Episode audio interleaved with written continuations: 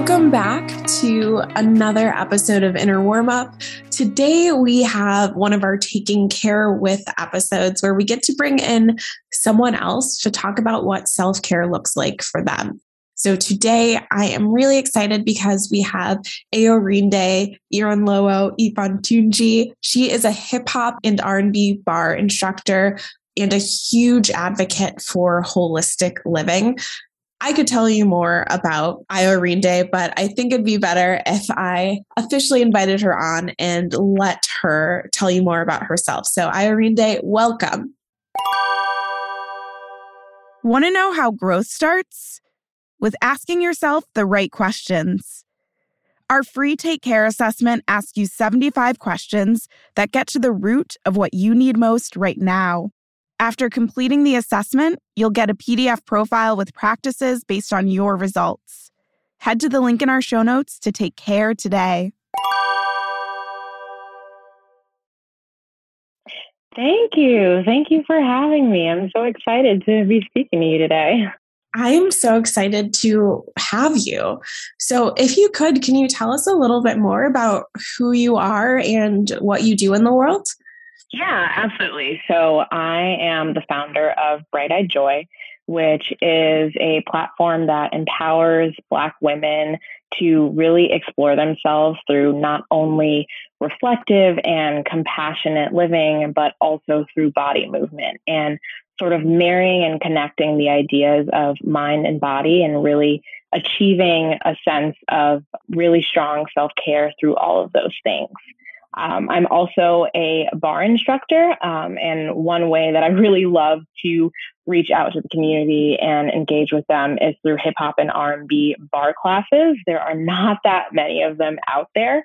So it is a really, really fun way for me to not only connect with Black women, but also encourage them to try a type of exercise that many of us, I don't think, know much about in a really safe and welcoming, comforting environment. I love that that is part of what you do. Um, so I grew up dancing and was used to doing a lot of traditional ballet barre exercises. But for some reason, doing actual barre classes is so intimidating to me. I've started to do more of them, but it's something about like the the burn and I know that it's coming, but then I'm afraid of it. So I'm I'm personally excited to take one of your classes because I think if I had the right playlist behind me, it would make it easier. I still do barre probably like maybe twice a month, probably once a month, but I'm always like, okay, I got to mentally prepare myself for it. Yeah, absolutely. I mean, I think a lot of people find it really intimidating, and that's kind of where the Beyonce themed or sort of Black women empowerment themed playlists come in, right? Because it really um, sort of gets people excited to get through it or gets people excited to even take the class if they don't know what it is. yeah, sometimes that's all you need. And I appreciated you too saying there isn't a lot of that. I feel like there's, you see trap yoga or hip hop yoga, but there isn't necessarily a lot of that for the barre space. And so I'm excited for you that you're kind of trailblazing that. Oh, thank you. I, I really appreciate it. Well, I brought you on and had you take our Take Care assessment. For those of you listening who aren't sure what that is, it's our 75 question assessment that measures your well being across five dimensions. And I wholeheartedly believe you hear me say this all the time that you are your own best expert. I also think it's really valuable to hear from other people in what works for them. So Ayorinde scored highest in the subdimension of sleep. It falls under the mental and emotional dimension in our assessment. And the reason that I put it there is because if you are well rested, your brain and your ability to process emotions and your ability to process any task is it's going to be able to do that a lot better than when you are not well rested, when you're having interrupted sleep. I mean, you can think about this for yourself. You're probably a different person if you've gotten four hours of sleep versus if you've gotten eight hours of sleep. And So that's why it's there. I just like to give that context. So, Irene, I would love to hear from you. What is your relationship to sleep, and what are a few tips or or things that you do that help you score so high in this dimension? Yeah, definitely. So it's so funny because when I took the assessment, I had to giggle a bit at the fact that I got sleep as my my highest scoring area uh, because fun fact, I am the youngest of five and we span 20 years, right? So we have there's five of us. My oldest brother is like 44 at this point, and I as the baby of the family am always the one who's like yeah, I don't really want to go out tonight. I think I'm going to go to bed instead. and they always make fun of me because I am that person who will protect my sleep at all costs. Um, and I think you really hit the nail on the head, Taylor, in terms of sleep being a very, very, or playing a really critical role in our mental health. And I think that is initially why I started paying so close attention to my sleep patterns is because I typically suffer from a lot of anxiety. And you know I'm grew up on you know my mother is very much miss eastern medicine this and that. So therefore i'm always trying to find more homeopathic ways of, of treating my my mental uh, health stuff. And sleep was a big one. And for me my anxiety is less apparent and less, um, I guess, less forceful if I sleep well. Uh, so that is kind of what it means to me and, and why I focus on it so much.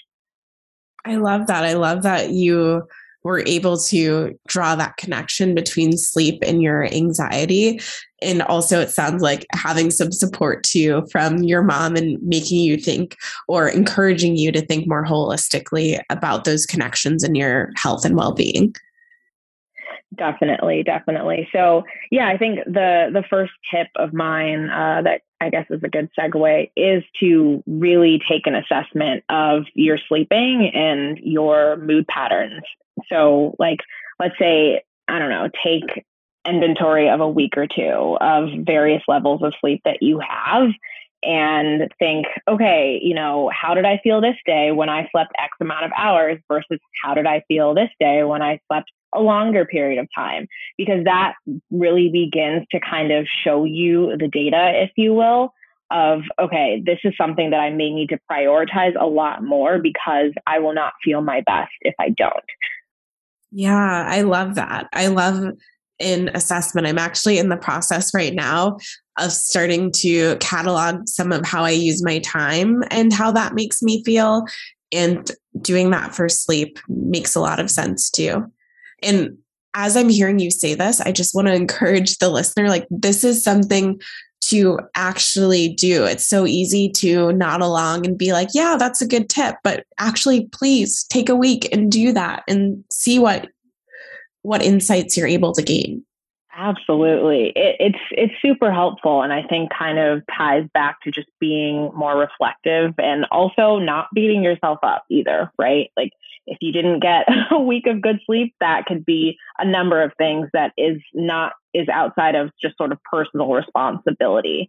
Um, but that is, I think, the the biggest one. But I will say another really great thing that I've been into lately is really making sure that your sleep, your resting area is somewhere you want to be. When I moved to New York almost three years ago at this point, I my thing was like, you know what? For the first time in my life, I am going to invest in a good mattress good sheets, good pillows. Like I need this sleep to be immaculate because this city can run you rampant. and I want a good, lovely place to lay my head. And I think that, you know, another great thing to do is think about how, you know, what colors symbolize rest for me, right? Or do I like a ton of pillows on the bed or do I like just the normal one or two? And what types of sheets do I like? Do I like the cotton sheets? Do I like you know, linen sheets, which is I've never had linen sheets. I've heard they're great, but you know, low on my price range. um, but that is that's another thing that I think is really great because I love my bedroom and I love sort of ending the day and going in there and just being able to take a deep sigh of relief. So that's really important too. Ooh, I really love that. And that's something that I personally am taking away as something that I need to do as well. Like my room is fine and I end the day like pleasantly exhausted. So I go to bed, but I wonder what are those little things that could like make this that much more of a luxurious experience and make me want to get into bed. I guess one thing that I do have my in-laws for my birthday got me um, a weighted blanket and falling asleep under uh, falling asleep under a weighted blanket like I feel so much calmer. Otherwise i mean my mind honestly still goes in a million places for a few minutes but it's drastically reduced by having that weighted blanket on top of me Absolutely. Honestly, weighted blankets, they might be a bit of an investment, but I have one as well and I love it. Like there will be some nights where I do have a bit of trouble falling asleep. And then I'll remember that I have my weighted blanket at the at the bottom of my bed and not on top of me and I put it on and then I'm just out like a lay and I'm like, wow. this is incredible. Yeah, it definitely is an investment. And like I said, mine was a gift. So if you have anyone in your life who's looking for a gift to give you, or even like, hey, instead of buying me something else, maybe you put a little, a little something, something towards my weighted blanket. You've got two people here telling you that it's, it might be worth exploring. Yes, do join the the weighted blanket gang because it is worth it. It is worth it. Well, thank you. I love what I'm taking away from what you shared is that it's really being observant both of kind of the the I don't know if physiology makes sense. I guess kind of physiology uh, uh y'all are just hearing me like think out loud right now, but kind of the mechanics of how you sleep and the logistics of how much sleep you're getting and being mindful of that. And then also looking at your space and seeing if there are shifts that you can make there. So it is shifts and maybe going to bed earlier or waking up a little bit later if that's accessible to you. But also, it could be a little shift like I sleep on a satin pillowcase a silk pillowcase probably would feel even better, but we're talking about making things a little bit more accessible. Satin pillowcases are more accessible price point wise than silk pillowcases. And that might be the little tweak that works for you.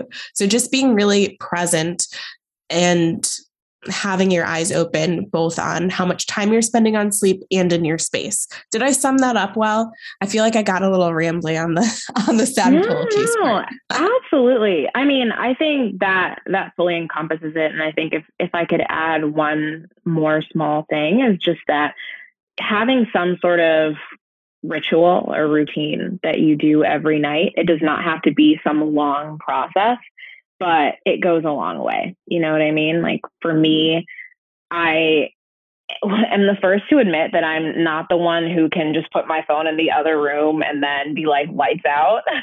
but what I do do is like read an article on my phone, and that's step one, right? And then step two is put the phone down and read a book, right? And reading for me is a small way for me to just kind of wind down and actually stop focusing on the 10 million things going on in my head and zeroing in on this one really great story or whatever it, it may be. So, so yeah, that would, that'd be my last thing is establishing some sort of small ritual. It could be skincare related. It could be reading. It could be, you know, prayer, meditation, um, and sort of making that something that signals to your brain that it's time to rest. And you kind of just blew my mind with the transitional piece because we do often kind of, I'll speak from the eye. I can often find it difficult to be like, okay, here's the hard cutoff for my phone. And so that idea of the transitional activity on your phone before setting it aside is potentially game changing. So I've got another thing that I need to try too. That just like unlocked something for me. I love it. I love it. Yeah, it's hard. You know, we, we're a little too attached to our phones, but we have compassion for ourselves in that space. and and we just adjust accordingly. Yeah. Yes, all, always extending more and more compassion to ourselves. Well, thank you for those tips and for just sharing some of your context around what helps you rest well and how we can start to find those things for ourselves. If people want to hear more from you, if they're intrigued by the idea of hip hop and R&B barre or they were attracted to some of the things that you're talking about around holistic health, how can they stay in touch with you?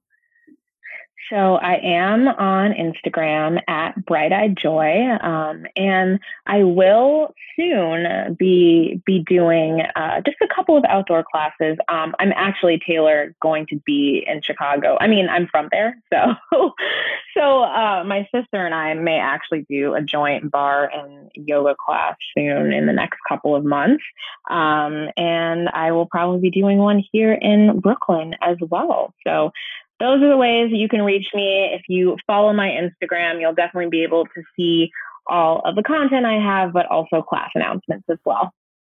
Lovely. Well, thank you. And everyone will make sure that Ayorinde's information is in the show notes. So don't feel like you have to scramble now. You can come back, it will be there. And I want to say thank you again to you, Ayorinde, for being willing to share and give us a peek into some of your self care. And thank you to you, listener, for being present in the conversation as well. Thank you and take care.